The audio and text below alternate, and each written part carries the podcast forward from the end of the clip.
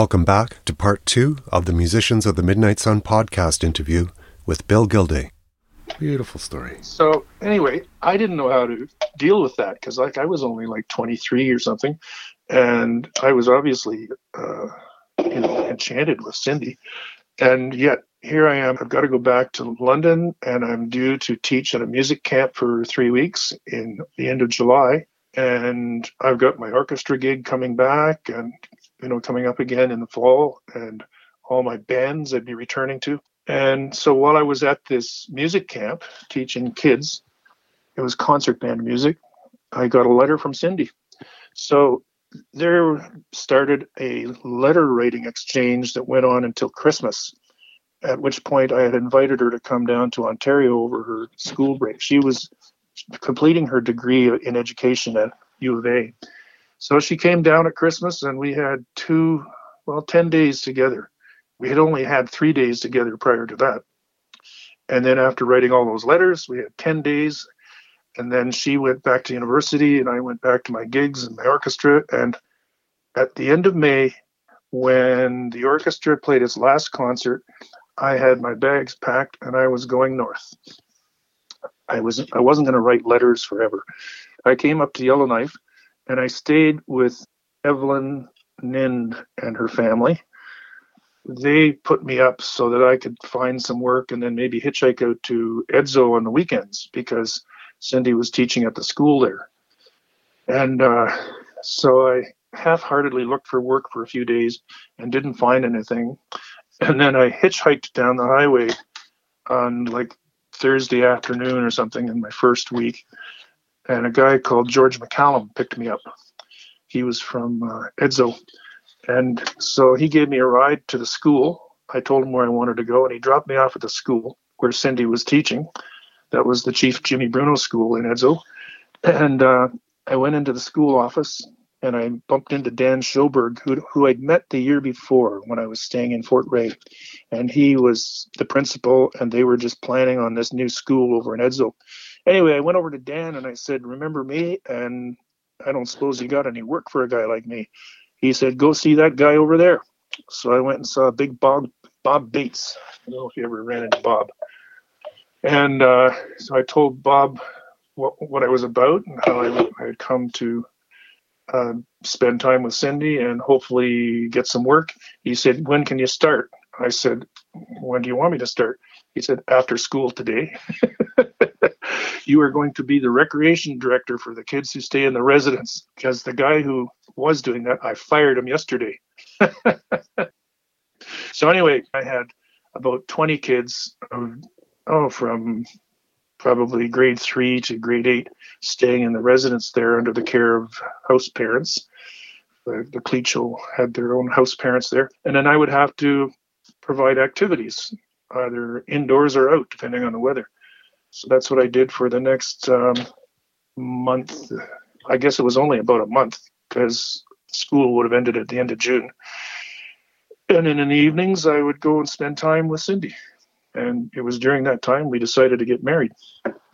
And I said, "Look, I have to go back to Ontario to do the music camp again." I'd made a commitment to that. And then let's set a date to get married. And I need to go up to Délı̨nę and visit your family and get your father's permission to marry. Because at that time, I was a member of the Baha'i Faith. And one of the rules was you had to get the permission of all natural living parents in order to get married. So I did. I returned in the middle of August. And I flew to Norman Wells. And Cindy and her dad had come down the Bear River and then down the Mackenzie to Norman Wells. They had taken 2 days to get there and stopped in Fort Norman overnight because one of her dad's, his dad's brother and his wife lived in Fort Norman. And anyway, they picked me up, and then we took a boat ride back to Délı̨nę. And again, it was a 2-day trip in probably a 18-foot aluminum boat with about a 40-horse motor.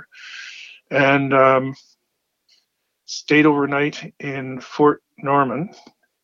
So anyway, on to Délı̨nę, and wow, what a time that was. I spent 10 days with Joe Kenny traveling in his boat to set nets and collect the fish and boat trip down the Little River to go up into the hills and cut logs for some houses that he was wanting to build. So cutting and stripping logs and then carrying them all the way down to the river. You know, he was in his 60s, and here I am, 24-year-old, just like I was really struggling, and he, you know, he wasn't. Mm-hmm. Same thing with the fish. When we were taking the fish out of the nets, my hands would last in the water for maybe 10 seconds before I'm breathing on them and putting them in my armpits. He never once did that, any of that. Guy had, you know, veins, I guess large veins, no problem with cold water. Wow, that's amazing. That's almost like a whole other education happening there. I mean, that's another part of it too. It was. I mean, you had spent time in Ray, you know, the summer before and stuff, so maybe not so quite hands-on and all the rest of that stuff, but still. Well, that was a good cultural experience because it was treaty days, and they had people in from all the communities, and they had this huge drum dance, like, you know, with like a couple of hundred people. And they started off by having a double circle of going around and shaking hands. I don't know if you've ever been in one of those. And so I shook everybody's hand, including Joe Kenny. That's where I met Cindy's dad. And then learning to, you know, be in a drum dance. The difference between drum dances then and now is back then everybody sang. It was so powerful. And, you know, I was really moved by that. And now when I go to a drum dance, most of the people don't know the songs, and they're not singing in many of the communities. So anyway, that was a formative experience, to hear the power of the drum dance and the singing that goes along with it. And I'm also sort of thinking, I mean, as you reflecting back to what you were talking about when you were a young lad and out taking your bow and arrow out into the bush, and here you were, like it was, you're stepping right into a novel of some kind that way. So yeah, amazing full circle there for sure. Yep. So from Délı̨nę and that experience, what happened next? Well, the big thing that happened was the day that I was leaving Délı̨nę, I got up the courage to ask Joe Kenny for permission to marry his daughter. And you know what he said? What did he say? He said, in his broken English, he said, "If you marry my daughter, you stay here." And I go, "Oh, there goes my music career." So I said, okay. Wow. I said, okay, Joe, I can do that. And so we went and got married in September and attended the U of A because it was decided that I would get my teacher's certificate, finish those courses that would enable me to be a teacher, and she would finish her degree, and then we would try to get a job back up north, which we did. So anyway, during that year, 1972-73, that's when I heard about Tommy Banks' band, and I went and I checked to see if that's something that I could get into. Well, turns out they needed a second trombone player. And so I went down to the Union, and I went and saw, what's his name? Eddie Baines. The Union. Eddie Baines. Still there. I know. So I went and I talked to Eddie, and I told him who I was, and I said, look, I know you've got a residency requirement of 6 months or a year or something, but Tommy Banks really needs a trombone player, and I really would like to play, and I'm the man for the job. I've got the experience. So he said, well, I'll tell you what, we'll waive the requirement, because right now I don't think there are any trombone players that Tommy could hire. So you go and see Tommy and see, you know, if he'll hire you on. So I did, and I had to go see Harry Pynchon. So anyway, Harry was the contractor for Tommy's band, and he said, look, in order for me to hear you out, to make sure you're up to snuff to play in the band, I want you to come down to the Cosmopolitan band rehearsal Tuesday night or something, and I'll have a listen to you then. You can sit in with the band as we rehearse. It's all concert band music. So I did. I went and I played famously, and he said, hey, man, you're good. Okay, you're on. So I got the gig playing with Tommy Banks' band for the year, and they would do one show a month in the, what's it called, the Student Union building? Yeah. At the theater there. So I got the second trombone gig, and Big Miller was their opening act. So anyway, The band would start to play before Tommy's guests would come on. So we're going to warm up the audience. And Big Miller would come out and he'd start singing. And so we'd play a couple of tunes and he'd sing, and then he would chatter between songs and laugh with the audience and get them all worked up.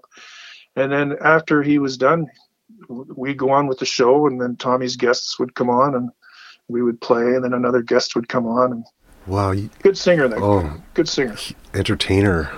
Yeah, just yes. A monster. I mean, he was legend. I sort of followed you down to Edmonton 10 years after that.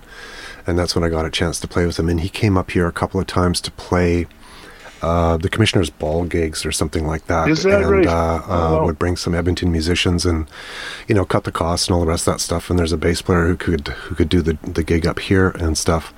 Quick question, because just for me, one of the guys that sort of I hold dear to my heart was a guy named Bobby Stroop, who was a trombone player as well. I'm not sure if he was part of Tommy's band at that time. I don't think he was, okay. And I certainly heard the name, but I've never met Bob Stroop. Yeah. No, he was a real gentleman, and remember, I got to play with Tommy once, and that was in a barn outside of Edmonton, and I didn't know how to tie a tie. and so Bobby could see this happening. He was such a sweet guy, and he just sort of came up and he goes, "Okay, here, Pat, it's like this. So here's the simplest one, and there you go. You're tip top. You're ready to play now." And again, those guys were princes, you know, gentlemen, and that for me was just a huge part of it. I guess was just that professional part of it, getting dressed up in the suit.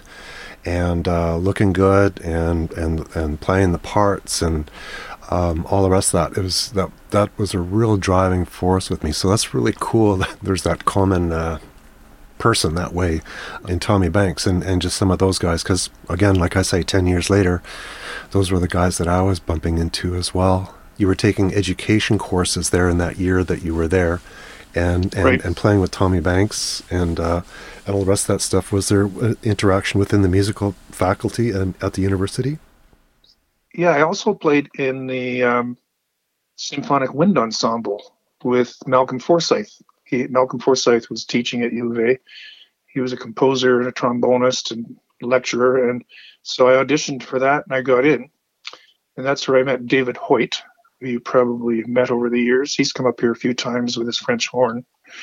So there were mostly students in that wind ensemble. I don't remember there being any of the faculty members. Well, maybe I should let you jump in there and see if there's any gap you want to fill in. You talked about your last year in college, university, in the choir program. Was there any of that happening at U of A that you were able to be a part of? I wasn't part of anything. I would imagine that Leonard Ratzlaff was doing his thing at that time with the university mixed choir. And there's a guy called Bob DeFries who had a Come All Ye student choir, and he kept that going for many years. Who knows, he might still be there. But no, I didn't get involved with the choir community. I was just in the education program, learning instruments, and playing with the Banks Band, and spending the rest of my time with Cindy. Yeah. No, it sounds like a wonderful way to spend a year in Edmonton. Yeah. So you ended up getting your degree. Mm-hmm. And when Cindy's dad said you have to live here, did he mean specifically in Délı̨nę or? He meant in the north. Okay. There you go. Yeah, and his reasoning was, and he explained this to Cindy, and she explained it to me, was that he had seen too many of the girls marry white guys and go away and never come back. And he didn't want that to happen to him. Yeah, so I honored that. And so at the end of the Edmonton year, both of us got offered teaching positions at Jimmy Bruneau School. Me as a grade 5 and music teacher, and Cindy as a grade 1 teacher. She could speak Tłı̨chọn, so that's why they hired her to teach there. So that was probably the toughest transition in my life, to have to go from my life as a musician to as a life as a music teacher in an indigenous community where half the kids could hardly speak English. So that was a bit of a shift. And what I remember about that was it was really hard on me at first. And it didn't take me long, probably maybe 3 months, where I kind of looked myself in the mirror and said, look, stop making yourself miserable and feeling sorry for yourself. Just try to enjoy it and work hard and do your best. And it turned me right around. Then I started to enjoy my teaching and communicate with the kids a lot better. And I was teaching music, and I was teaching ukulele, recorder, and guitar, and singing. So I had a lot of fun with that. And I still get these 50-something kids on the street of Yellowknife saying, hey, I remember you, Mr. Gilday. You taught me how to play the guitar. That kind of stuff, right? So there's a lot of kids that learned guitar in my classes there. So that went on for 6 years. We stayed in Edzo. Her dad died in 1978, and I did not then feel obligated to stay in the north if I wanted to try something in the south. So I asked Cindy how she'd feel about moving down Edmonton way to see if I could get in the Edmonton Symphony and maybe get some other gigs. So we did. We moved to Morinville, where I got a job in Bon Accord, which is a 15-minute drive out of Morinville, teaching kindergarten to grade 8, music and math. Well, math was just the junior high ages. So that was my first experience teaching band.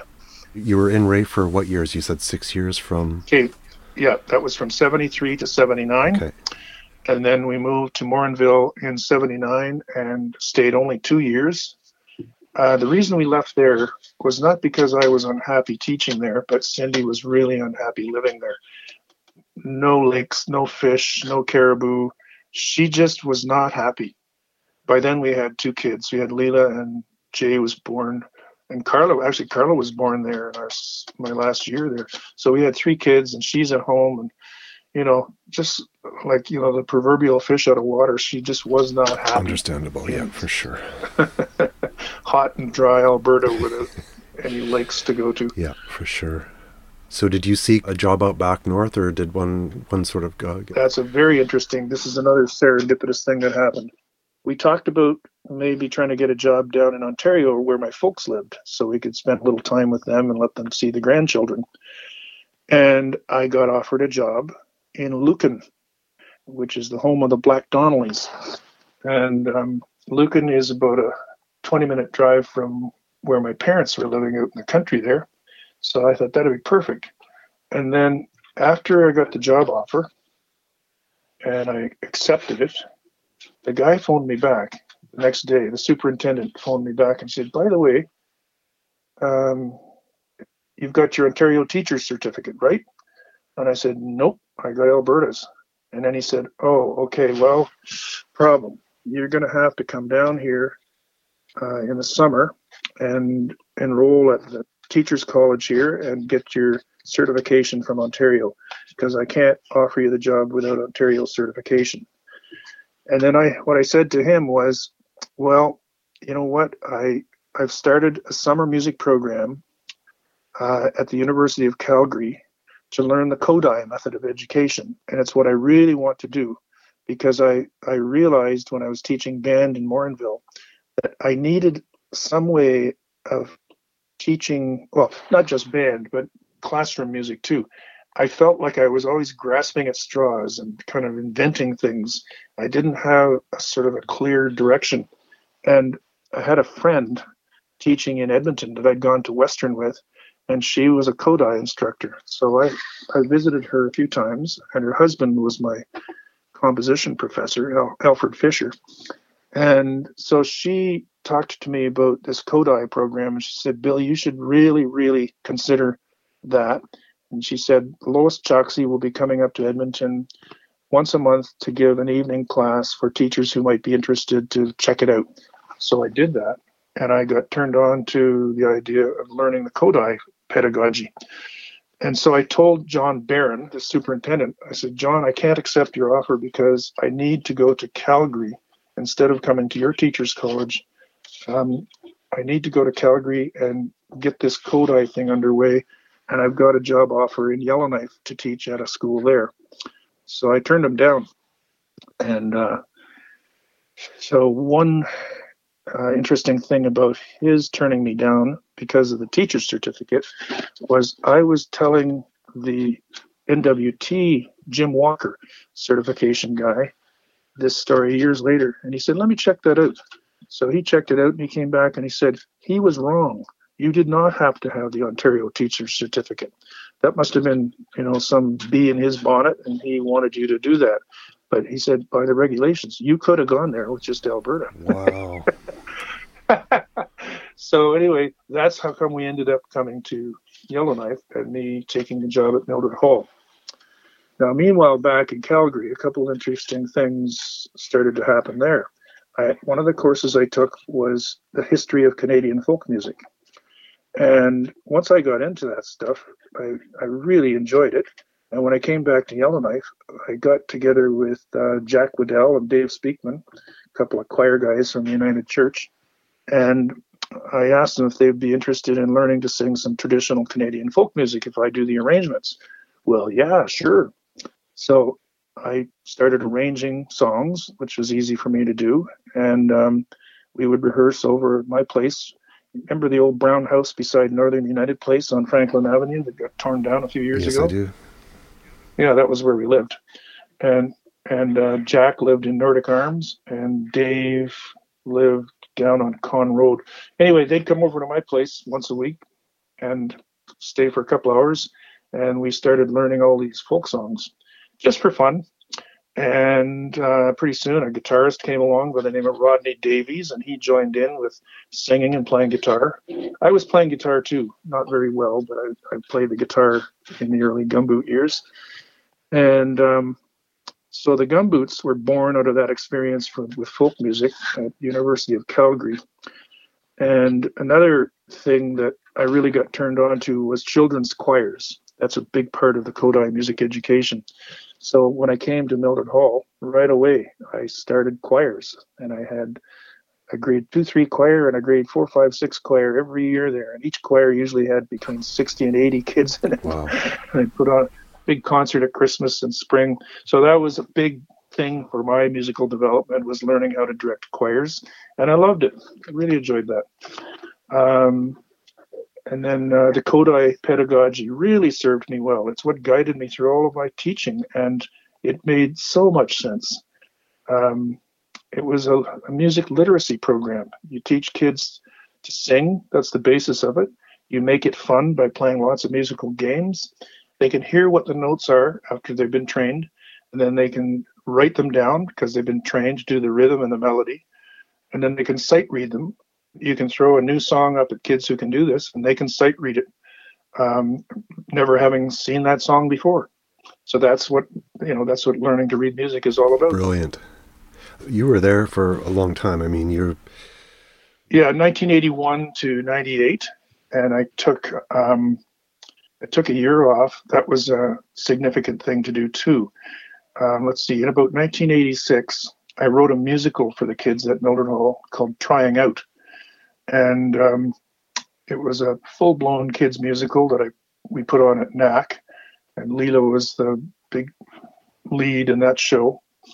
And then I knew about the Toronto Children's Chorus just through having been in music education, and I checked to see if it would be possible for Leela to audition for the Toronto Children's Chorus, and then if she were accepted, I would apply for a leave of absence. I had gone on the 4/5 program, which is where you get paid 80% of your salary for 4 years, and then you can take a fifth year off without being penalized. So Leela went down with Cindy on a business trip and set up an audition with the director of the Toronto Children's Chorus, a lady called Jean Ashworth Bartle.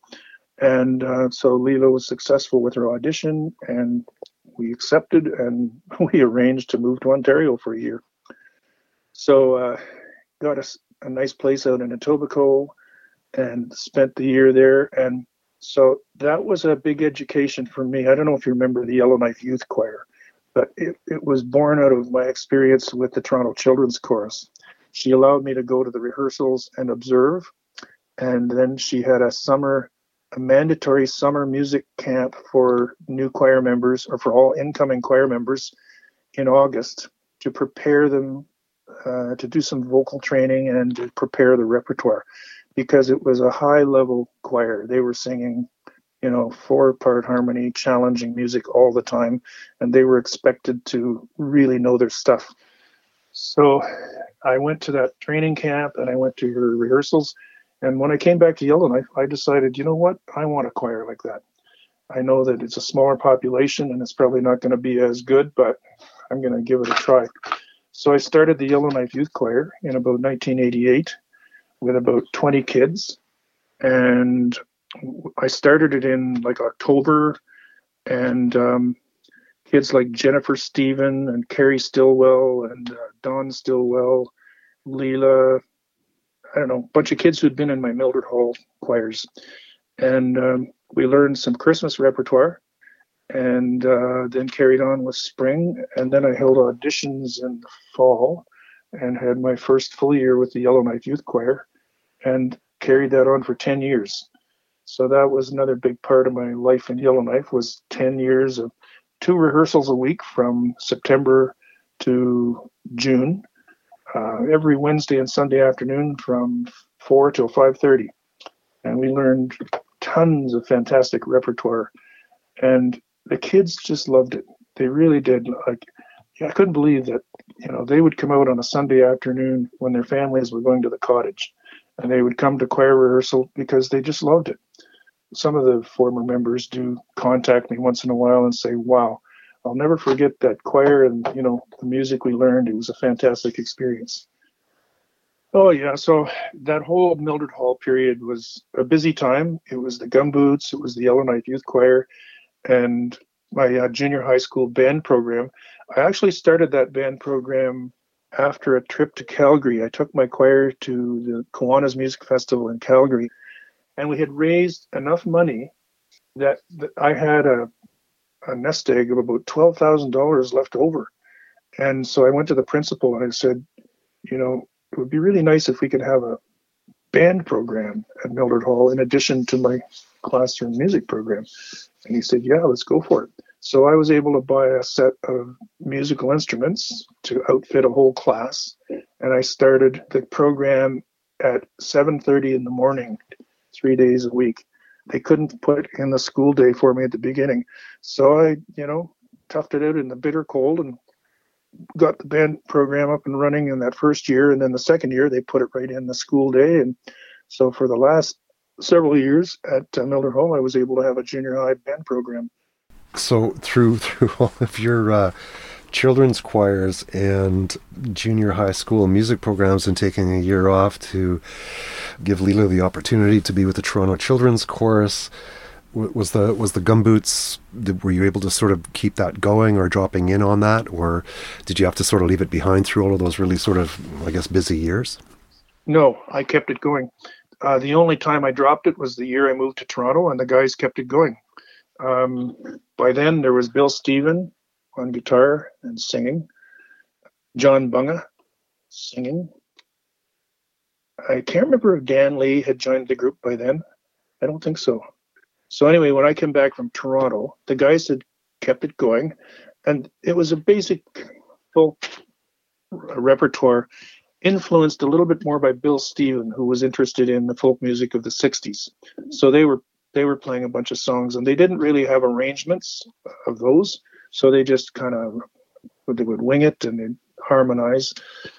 So when I came back, started rehearsals again, and kind of solidified the group with membership with Chris Philpotts, Dan Lee, Bob McCory, John Bunga, myself, basically six guys. And I started arranging all the music in mostly four-part harmony, occasionally three parts. And we would rehearse on Saturday mornings. And while not all the guys were that strong at reading music, they were pretty quick at picking it up by ear if they couldn't fully read the music. Like Bob McCory couldn't really read music, but he was good at picking it up by ear. Anyway, we worked really hard at honing these four-part arrangements and getting into Norm's studio and recording them. And then something happened in 1990 that really changed the direction of the Gumboots. There was a nightly news program, and the broadcaster was the famous Barbara Frum with CBC. And one night I was listening to her broadcast, and she had a guy on the radio from Coppermine named Billy Adamak. And this guy told his story of how he had gone out spring hunting with his snowmobile, got caught on the wrong side of the river when the ice broke up, and spent 2 weeks trying to find a way to cross the river. His snowmobile had broken down, ran out of gas or something. And then, long story short, he ends up making it back to town in 2 weeks, where he found that they had given him up for dead. They'd had a memorial service. His wife had sold his traps. And so I don't know if you ever heard the song called The Resurrection of Billy Adamak. Oh, yes. But I got on the phone with Bob, and I told him about this story. And he said, all right, well, I'll see what I can do. Because I knew that, you know, he was really strong with poetry and literature and stuff. So anyway, the very next day, he presents to me the lyrics for The Resurrection of Billy Adamak. I worked on the music for a few days, took it to a Gumboot rehearsal. We learned it, we recorded it, got it to CBC, and they put it on the radio. And so... Question, was that the first original song? It was. That was the first. And that's when I thought, okay, there must be lots of material out there that we can start writing our own material. So we did. And so it turns out that Chris Philpotts was a strong songwriter, and he contributed a number of songs to the repertoire, along with usually with Bob's lyrics. Bob did 95% of the lyric writing for the Gumboots. Bill Stephen tried his hand at a few songs with Bob's lyrics. Rich Hintz came along a little later, and Ray Bethke. Ray really took up the songwriting in the last album. He wrote half the songs on the last album that the Gumboots did, that Roads Less Traveled. And obviously, as you say, there's sort of a wealth of epic Canadiana stories that could be drawn through history and all the rest of that stuff. Northern theme. Yeah, Bob was a history teacher, so he really knew his stuff, and he could, you know, he could put together a great set of lyrics about Matonabbee and John Hornby and Crowfoot and all these sailors that came through the Northwest Passage. And he really had an amazing way of, you know, pulling all that material together and putting it in a 3-4 minute song. You guys really hit your stride, I remember, through those years. How many albums did you guys record? 4. 4 albums, wow. Yeah. Spirit of the North, Northern Tracks, Search for a Passage was called, and then Roads Less Traveled. And then after that was over, the fire was going out for me a little bit. I kind of, like Bob was long gone from the band, so I didn't really have a lyric writer anymore. And it was Steve Lacey and Ray Bethke were in the group at the time. And I called them for coffee over at the coffee shop, and I put it to them. I said, I feel that it's a good time to call it quits. We've had a good run of many years, and the numbers of people showing up at our annual concert was slipping. And I thought, you know what, let's just stop while we're ahead here and, you know, say we had a good run. So we quit about, 6-7 years ago. About, I would say it was about then, yeah. 2015, and so your run would have lasted, gosh, that's if it was 1990 that you first recorded The Resurrection of Billy Adamak, I mean, that's 25 years. That's a hell of a run. Yeah, the group lasted about 25 years. Wow, that's an incredible run. You owe that band, that legacy, like nothing really if you have that much of a run. For me, it's like 5 or 6 years. If you have that much of a run, you're doing amazing. By 25, wow, that's like the Rolling Stones. You guys were the Rolling Stones of Northern Canada. Yeah, well. Remember I got in with Drunken Forest there, and that lasted all of 2 years, I think. Yeah. Guys started leaving town, so the band pretty well gave it up.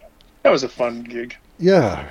Some of them are shorter-lived and all the rest of that stuff, but again, it's the chemistry that happens with that group, and you nail that sort of focus of what the group's about, and it gels and you move with it, and 6 years can go by in no time. Yep. So yeah, you guys really hit it there for sure. And another legacy, a huge chapter of time in music in Northern Canada that way, much less the younger musicians that you influenced as an educator in the schools, either directly or indirectly. So, I mean, it's one heck of a legacy you've got here, Bill. It's really amazing to hear all of this, because I think one of the first times I met you, I was playing with Sandy Wilson and Colin Bergen in the hoist room. That's in my notes here. I was going to mention that. Yeah, you just stopped in and pulled out your horn, and it was just like, oh my God, this is such a treat. I did want to add that I was always mindful of not pushing my kids to be musicians or feel that they had to join my choir or band or that sort of thing. I was careful of that, and I think in the end it worked out because they love music and they love to do gigs, and you know, I gave them opportunities which they took, and I taught them in a way which was gentle. Although I have to laugh because I saw Jay in a concert at NAC it was on TV this week where he said, yeah, we used to have this family band, and my dad would trot us out every once in a while to sing, like he resented it. But it's funny, I don't remember him resenting it at all. They seemed happy enough to sing. We'd sing Christmas carols in three-part harmony. Yeah. Well, geez, and look where it got him, eh? Yeah. I appreciate the fact that you get out there and you play with Leela once in a while, and that was a beautiful video you guys did up at Pilot's Monument there last year. I was just really taken with that. That's very nice. Your daughter is at the top of her game. She's just burning, and man, can't wait to see what she comes up with next. It's an honor to work with her and to interpret her songs and her music that way. She's complete professional and treats me the same. Something I always look forward to playing with her. Oh, that's awesome. This has just been wonderful to hear your musical life story, Bill, and not to say that I was sort of counting the minutes or anything like that, but I mean, you know, easily the first 45 minutes, almost to an hour, was spent in Ontario and your experience there that you brought up to the north here as well. And these stories are just really epic, and I really appreciate you taking the time today, all the time that you've given me here, Bill, for sure, and no problem. And sharing your story with us. Thank you so much. Oh, you're welcome. I would like to thank Bill for sharing his rich musical life story with Musicians of the Midnight Sun. To hear more, see photographs of his life and the full interview transcript, check out musiciansofthemidnightsun.com, linked in the show notes. You can follow along as well on Facebook and Instagram. If you would like to support the continuation of this project, please donate on our website at musiciansofthemidnightsun.com. I would like to thank the City of Yellowknife Heritage Committee for supporting this podcast series, and to thank the NWT Arts Council, Government of the Northwest Territories, Department of Education, Culture and Employment, and the Yellowknife Community Foundation for supporting the website so far. The archival audio of this podcast is from the Northern Musicians Project collection at the NWT Archives. I'm Pat Braden. Thanks for listening.